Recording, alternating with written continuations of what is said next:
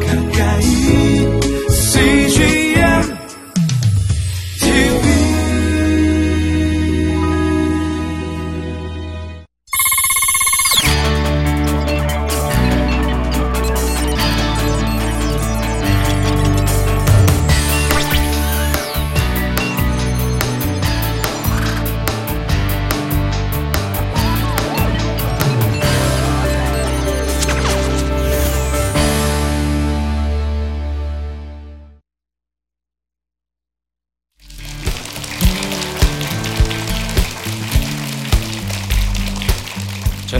차종순 목사입니다.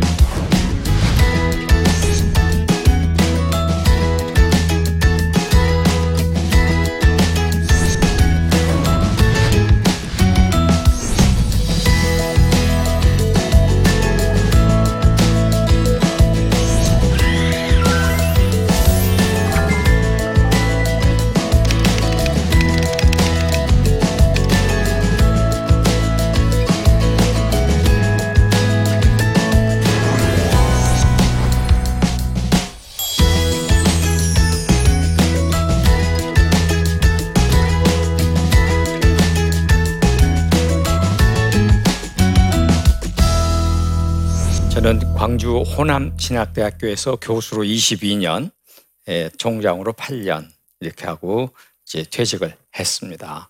퇴직하고 난 다음에 예, 5년 남아 있는데 어느 교회에서 저러, 저러 목 담임 목사로 오라고 그래가지고 지금은 담임 목사도 하고 있습니다.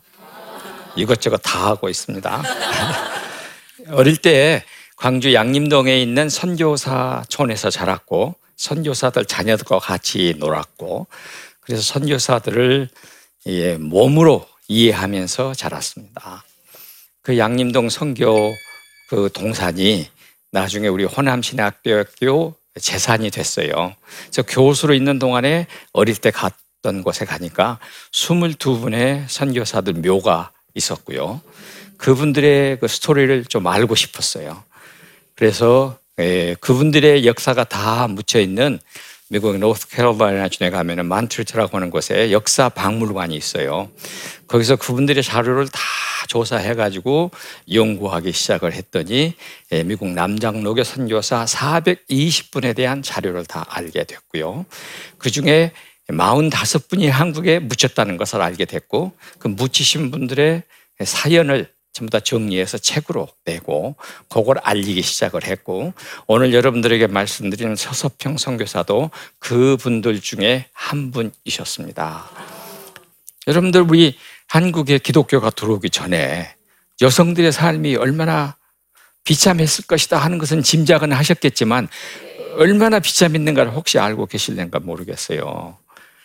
심지어 사실 고종임금의 우리는 지금 이제 예, 중전 민씨라고 부르는 것이 가장 정확할 겁니다. 우리가 민비라고 부르는 것은 그러는데 그 민비께서 하루는 몸이 아팠어요. 그래서 알렌 선 교사를 불렀습니다. 알렌 선 교사가 갔는데 예, 방 안에 이렇게 예, 발이 쳐져 있고 컬튼이라고 그랬어요. 그리고 가운데 5cm 사각형의 구멍이 나고 건너편에 있는 예, 민비의 손이 나왔는데 여기도 비단으로 싸졌고 여기도 비단으로 싸졌고 1인치 정도만 비었는데 예, 진찰하라고 그런다. 그래서 알레는 우리 선교사들은 진맥을 못하고 청진기로 이렇게 대봐야 된다 그러니까 민비가 그러면 나더러 내 저고리를 벗으란 말이냐 벗었겠어요 안 벗었겠어요 예. 알레는 일기책에 나는 조선의 임금의 부인의 가슴을 보았노라. 이렇게 썼어요. 당시 여성들은 그 국모였던 민비로부터 시작해서 거의 모든 여성들은 의료 혜택을 거의 받지는 못했습니다. 여성들이 아프면 어떡하겠습니까? 여자 의사가 있어야지 여성, 여성들에게, 여성들이 진료를 받죠. 그러니까, 예, 무녀들, 음, 네, 무당들, 이런 사람들이 가가지고 예, 치료하는 거예요. 그러니까 그 치료라고 하는 것이 거의가 다 무슨 치료였겠어요? 무속적이고 주술적이고 비의료적이고 과학, 비과학적인 치료를 했겠죠. 예, 그거를 바로 잡아주는 거에 여자 의사 선교사들이 온 겁니다. 광주 기독병원 여러분들 여수 예양원 가보셨는가 몰라요. 거기에 닥터 윌슨이라는 의사가 글을 써놓았는데 이렇게 써놓았어요. 남자 아이의 눈이 이렇게 부어가지고 고름이 가득 차가지고서 완전 생명이 위독한 상태로 데리고 와서 왜 이렇게 늦게 데리고 오십니까? 라고 어, 그 엄마한테 물으니까 엄마 대답이 걸작이에요. 딸이면 데리고 왔겠습니까? 여자들의 삶이 얼마나 비참했는가 하는 걸 얘기합니다. 1956년까지도 그랬어요. 물론 그 후로도 그랬겠지만 한 번은 전주에 있는 예수병원에 아홉 살 난 여자아이가 들어왔는데 뭐 검사상으로는 문제가 없는 거예요. 근데 아이는 배를 잡고서 죽겠다고 떼굴떼굴 굴고 결국은 3일 만에 죽었습니다. 그래서 여자아이의 아빠의 허락을 받아가지고 해부를 했더니 예, 핀셋으로 하나, 둘, 세서 모아놓은 회충이 1063마리가 나왔어요. 그래서 그 사진을 찍고서 예, 당시 이승만 대통령에게 보여줬어요. 이승만 대통령의 주치의였어요. 그래서 폴 크레인이라고 구바울이라는 의사가. 그래서 아마 여기 중에 어렸을 때 초등학교 다닐 때에 회충약 먹고 그 보고 학교에 가서 한 일 있잖아요. 그렇게 해서 시작한 거예요. 기독교가 한국 땅에 와서 무슨 일을 했느냐? 많은 일을 했습니다. 그 질병과 관련된 여성들의 사회적 권익 보호 하는 건 말할 수가 없죠. 그 중에서 특별히 여성들이 가장 고달픈 게 뭐였냐면 살림하는 거예요. 몇 살에 결혼했겠습니까? 맨 처음에는 보통 여섯 살 정도 되면은 소위 우리가 말하는 성혼이 되는 겁니다. 네. 그래서 아홉 살이면 많이 결혼했어요. 결혼식을 했어요. 아직까지 성적으로 성숙하지 못했기 때문에 합방은 하지 않, 은 상태에 있지만은 예, 이렇게 결혼 상태가 되는 겁니다. 그런데 결혼하게 되면 가장 고달픈 게 뭐겠습니까? 아이가 아이를 낳는 거죠. 그러니까 결혼 연령을 올려야 된다. 어떻게 올릴 건가 하는 걸 가지고 얘기를 했고 그것이 여자들은 최소한 16, 남자들은 20, 지금 우리는 그 용어를 쓰지 않지만은 오래전에는 결혼 정령기라는 거 있었잖아요. 그때 나온 법이에요. 그걸 기독교가 만들어낸 거예요. 선교사들이 다 정원해가지고. 그런데 열다섯, 여섯에 결혼했다고 한다고 한들 아들을 낳아야 돼. 딸 나면 어떡하겠습니까? 딸 나면 남편 시아버지, 시어머니에게 죽도록 두들겨 맞고 그 딸과 함께 쫓겨납니다. 그럼 어디로 가겠습니까? 바로 그렇게 버려져 있는 그애 딸린, 딸 딸린, 예, 어떻게 보면 쫓겨난 과부들. 그러나 이제 완전히 남이 된 사람들. 이 사람들의 권익을 앞장서서 세워준 사람이 누구냐? 예, 미스 엘리자베트 조아나 쇼핑. 서서평 선교사라는 저분은 1880년에 독일에서 태어났습니다. 여러 얘기가 있지만은 사생아로 태어났다는 설이 가장 이제 많이 얘기하는데 그리고서 이제 엄마가 자기를 낳고 친정 엄마한테 맡기고 미국으로 이민 갔고 어, 외할머니 손에서 11살까지 자랐는데 외할머니도 돌아가셨고 그래서 외할머니가 돌아가시면서 미국에 있는 딸 주소를 주었는데 그 주소를 가지고 미국으로 가는 배에 올라서 뉴욕에 있는 앨리스 아일랜드에 미국 당시 이민국을 거기서 했어요. 거기에 도착해 가지고 주소를 주니까 이민국 직원이 일주일 만에 예, 서서평의 어머니를 모시고 왔어요. 그래서 뉴욕에서 자랐습니다. 뉴욕에 있는 예, 간호대학을 다니고 예, 간호대학을 다니면서 예, 어머니 할머니의 신앙은 로마 카톨릭이었습니다. 독일 남부 출신인데 독일 남부는 카톨릭이에요. 그래서 카톨릭으로 자랐는데 장로교의 친구가 같이 가자고 해서 간호학교 학생 시절에 따라갔더니 이건 너무 은혜로운 거야. 그래서 이 쇼핑이 장로교 교인이 됐어요. 엄마가 나는 이제부터 내 딸 아니다 하고 집에서 쫓겨났습니다.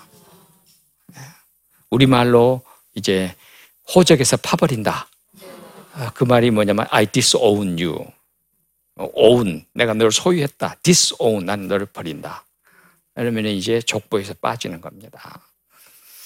그래도 꿋꿋하게 다니고 나중에 이제 간호학 졸업하고 유대인 빈민촌에 가서 또 그 외에 여러 빈민 마을 다니면서 예, 봉사하는 일을 하기 시작했어요. 그리고 이제 있는데 예, 광주에 있는 기독병원에 닥터 로버트 멘튼 윌슨이라는 의사가 왔는데 똑같은 어려움에 봉착을 한 겁니다. 여자들을 치료할 수가 없어요. 그래서 미국에서 여자 의사 선교사를 보내주든지 아니면 최소한 예, 자격증이 있는 RN이 보내주든지 편지를 했는데 그 편지를 서서평이 보게 되고 서서평이 간호사로 이제 청원을 해서 1912년 2월 달에 한국에 오게 됐습니다.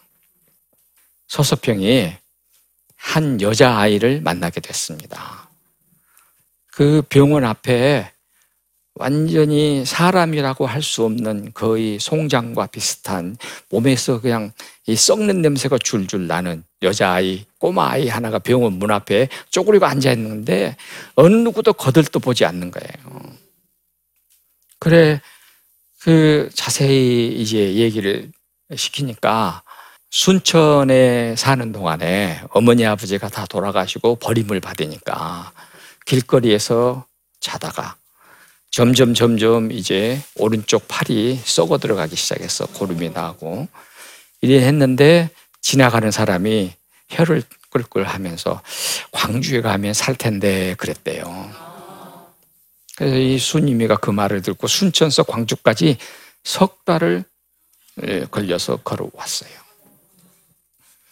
그래가지고 이제 당시 일본이 우리 한국을 점령하고 예, 우리나라 옛날에 여러분 해민서라는 거 여러분 그 허준 보면 나오잖아요. 거기를 예, 일본에서는 이제 자 자의 의원이라는 병원 이름으로 바꿨습니다. 그 수님이가 거기 갔는데 치료가 안 되니까 기독병원에 와가지고 광주 기독병원에서 예, 서서병이 데려다가 머리를 깎이고 목욕을 시키고 이렇게 하고 보니까 예, 팔 하나 자르고 그리고 눈 하나 이게 실명해서 눈 하나 빼내고 서서평이 자기 딸처럼 키우기 시작했어. 공부 가르치고 나중에 순임이를 전도사로 어, 키우고 그래서 우리 어렸을 때에 외팔이 여자 전도사, 팔 없는 여자 전도사. 그래서 여자 고등학교 광주 스피어 여자 고등학교 나오고 예, 전도 부인하고 아주 참 훌륭한 사람 하나 건져냈습니다. 근데 보니까 그렇게 버림받은 여자들이 너무 많은 거였어요. 네. 그래서 소서평이 순님이뿐만 아니라 아까 여러분에게 말씀드렸던 그 딸 낳고 쫓겨난 여자들, 술집에 팔려간 여자들, 또 그때는 기생이라고 했던 그 요즘 우리가 말하는 그런 예, 성매매 여성들, 이런 사람들을 다 불러 모아서 13명을 양딸로 삼았습니다. 서수평은 그것뿐만이 아니에요. 돌아다니면서 이 불쌍한 여자들 보이면 무조건 데려다가 먹이고 재우고 입히는 거예요. 그래서 믿음이 좋은 사람들은 제가 가만히 보니까 대책이 없는 사람이야. 네, 계획이 없어. 그래가지고 데리고 오면 어떡하겠어요? 자기 입는 것 다 벗어주고, 자기 먹는 것 다 먹여주고. 하루는 서서평이 예, 교회를 갔는데, 여자분들이 헌금을 하지 않는 거예요. 음. 그래서 왜 헌금을 안 하느냐고 이렇게 물어보니까 우리 여성들은 경제권이 없습니다. 그러면 여자들도 경제권을 가지고 헌금할 수 있도록 하는 방법이 뭘까 하고 서서평이 연구하다가 찾아낸 아이디어가 저녁에 혹은 아침에 식사 때에 식구 수대로 수저로 쌀은 뭐 아주 고급이고 보리 뭐 이렇게 잡곡이라도 이렇게 모아놨다가 교회에 가져오면 그거를 현금화할 수 있지 않겠어요? 그것이 1922년에 서서평이 시작한 성미 제도라고 하는 겁니다. 지금도 우리 교회가 지키고 있는 성미 제도를 서서평이 만들어냈어요. 또 서서평이 음, 그 여자들이 자기를 필요로 하는 곳이면 다 다녔습니다.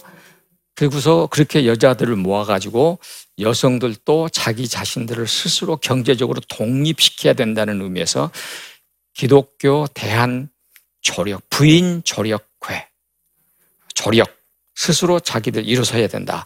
그래서 기독교 대한 부인 조력회를 만들어 가지고 그 지부를 전국적으로 확산시켜 나가기 시작했습니다.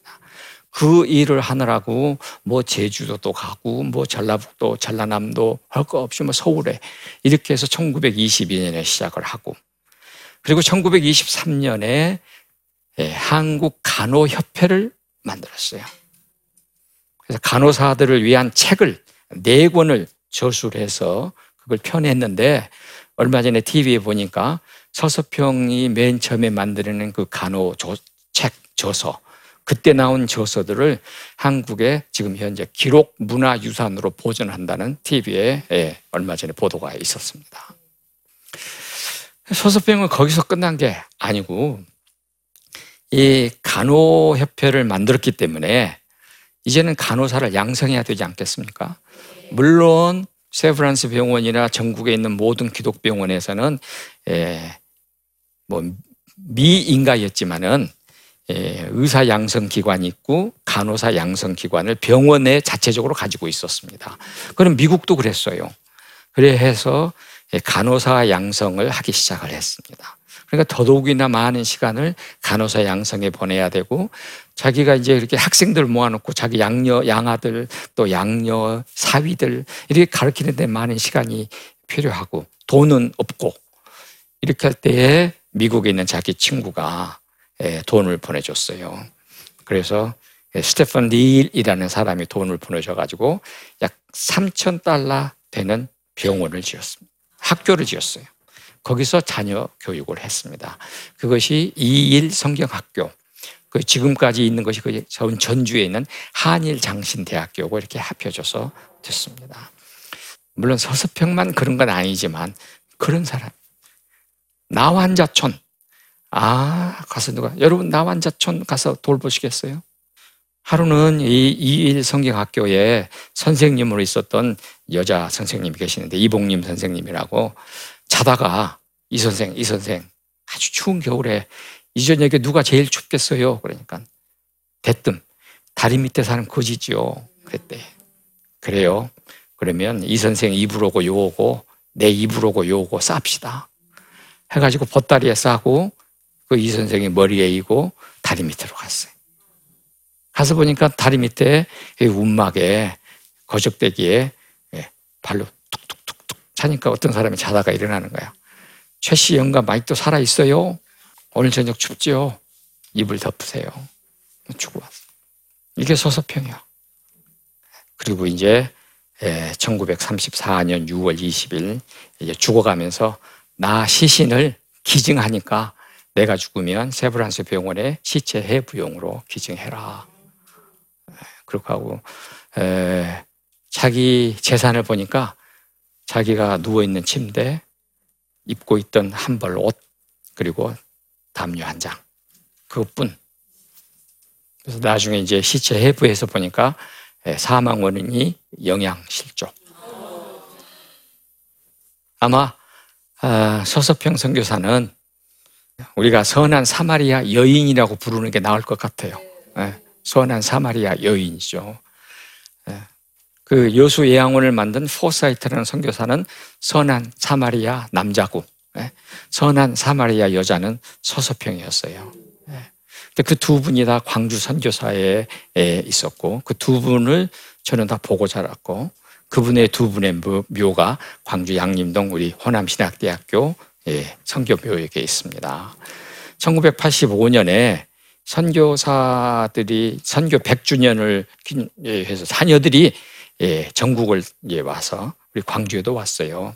많은 사람들이 왔는데 제가 우리 학교에 그 선교사 묘역에 그분들을 모시고 갔더니 어떤 사람이 오웬 의사 선교사의 묘를 보더니만 뭐라 그러는 줄 알았어요? This is my grandfather. 내 할아버지 묘. 할아버지가 1909년에 죽었는데 할아버지 죽어 한국에 묻히고 80년 만에 외손자가 할아버지 묘 앞에 나타났습니다. 이게 선교예요. 그래서 선교는 내가 가서 선교해서 그 땅에 묻히면 100년 뒤에 내 손자가 와서 할아버지를 기억하는 겁니다. 서서병은 그거이 없잖아요. 우리가 영원히 기억해 줘야 되는 것이죠. 네. 영원히 기억할 겁니다. 이제 그런 기억의 출발이 이번에 만든 CCN TV의 서서평의 삶의 얘기죠. 네.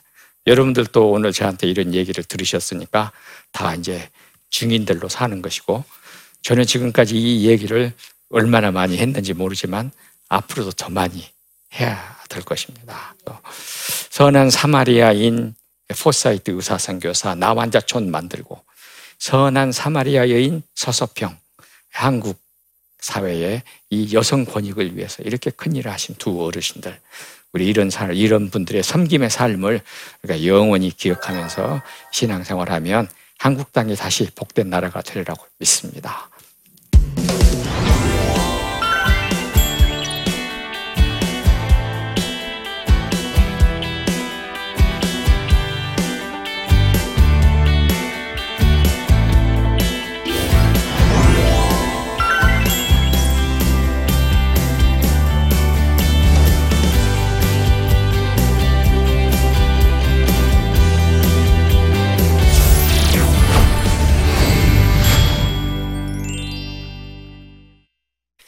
여러분 저의 강의를 들으셨고요. 강의 들으시고 질문이 있으시면 또 질문이 있다고 그러니까 제가 질문을 보고 설명드리도록 하겠습니다. 호남신학대학교에 많은 선교사님들의 묘지가 있는 것으로 알고 있습니다. 저희에게 꼭 소개하고 싶은 분이 있다면 말씀 부탁드립니다. 예, 제일 먼저 묻히신 분이 1909년 4월 3일 날 돌아가신 클레멘트 오웬이라는 의사 선교사입니다. 그 의사 선교사가 묻히는 날 그분을 치료하기 위해서 목포에서 포사이트라는 의사가 광주 쪽으로 부지런히 오다가 길가에서 목이만한 소리가 들렸어요. 살려주세요. 이렇게 양복을 입고 말을 타고 가는 서양인 의사 선교사가 그 소리를 듣고 보니까 길가 시궁창에 여자 나 환자가 살려주세요 하고 이러고 있는 거예요. 우리는 제사장이다니까요. 우리는 레윈이에요.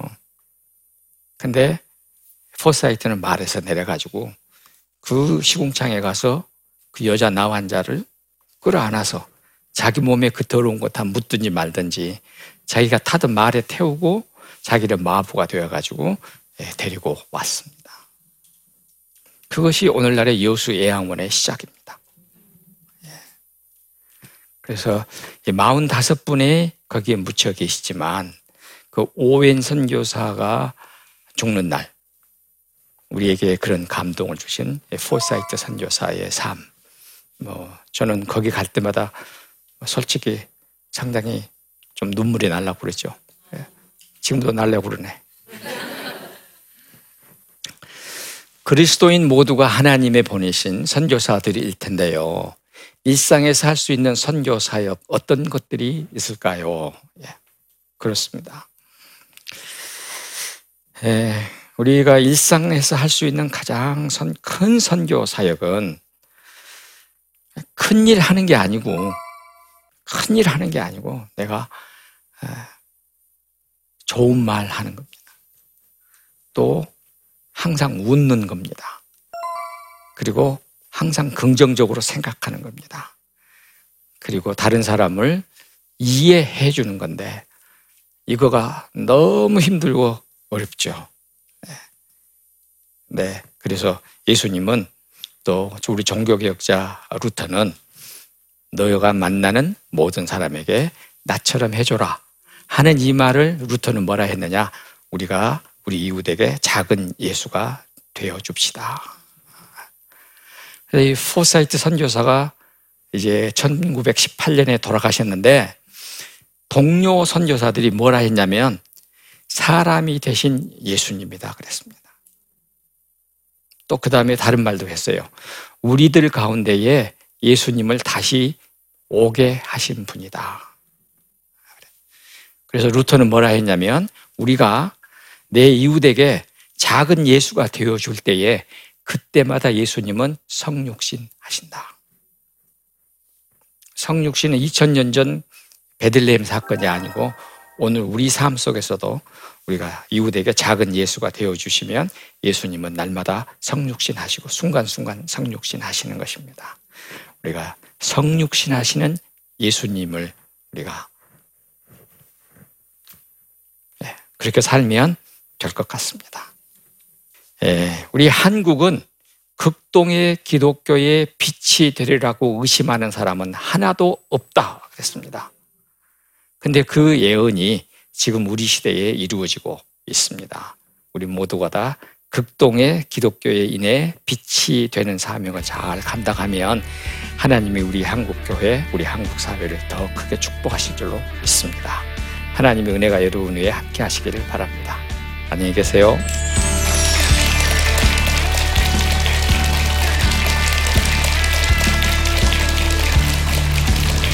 안녕하세요. 유하거든입니다. 저는 지난 23년 동안 어, 교회 교육 현장과 또 대치동에 있는 사교육 현장에서 수많은 아이들을 보아왔습니다. 그 아이들 중에는 어릴 적에 누가 봐도 비범했고 똑똑했는데 20대 후반, 30대를 넘어가면서 어, 기대 이하로 살아가는 아이들이 있었는가 하면 어렸을 때는 정말 평범했고 어쩌면 평범 이하에 가까웠던 아이들이 성장 후에 정말 비범하게 살아가는 아이들을 보게 되었습니다. 그것은 어, 감통에 있다라는 결과를 얻게 되었습니다. 이 감통의 비밀에 대해서 나침반에서 전하겠습니다. 많은 시청 부탁드리겠습니다. 이 프로그램은 시청자 여러분의 소중한 후원으로 제작됩니다.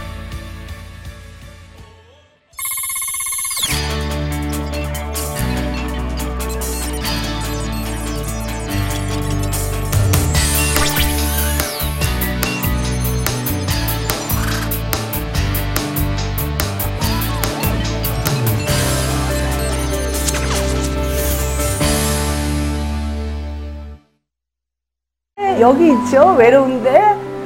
아, 그러니까 하나님께서 그냥 너는 거기 있음으로써 내가 어떻게 하는 거를 어, 너는 그냥 보기만 하면 돼. 너는 그냥 거기 있는 것이 선교사야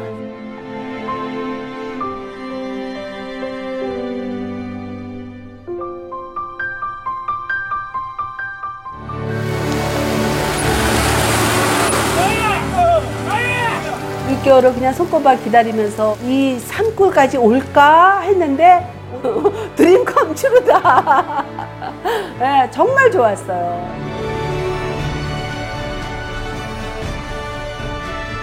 용기 얻고 또 위로되고 정말 선교사들한테 빵과 같은 거 정말 없어서는 안 되는 함께 가는 선교사들이 일- 이런 외지에 있다 보면 선교사 부인들이 굉장히 그 정신적인 문제가 많이 생기는데 그런 부분을 CGN TV가 완전히 해결을 해줬어요. 이 CGN TV도 사실 크게 저에게 동력자가 돼준 거예요. 온 세상을 위한 복음의 통로 세상을 섬기는 방송 CGN TV 감사합니다. 사랑합니다.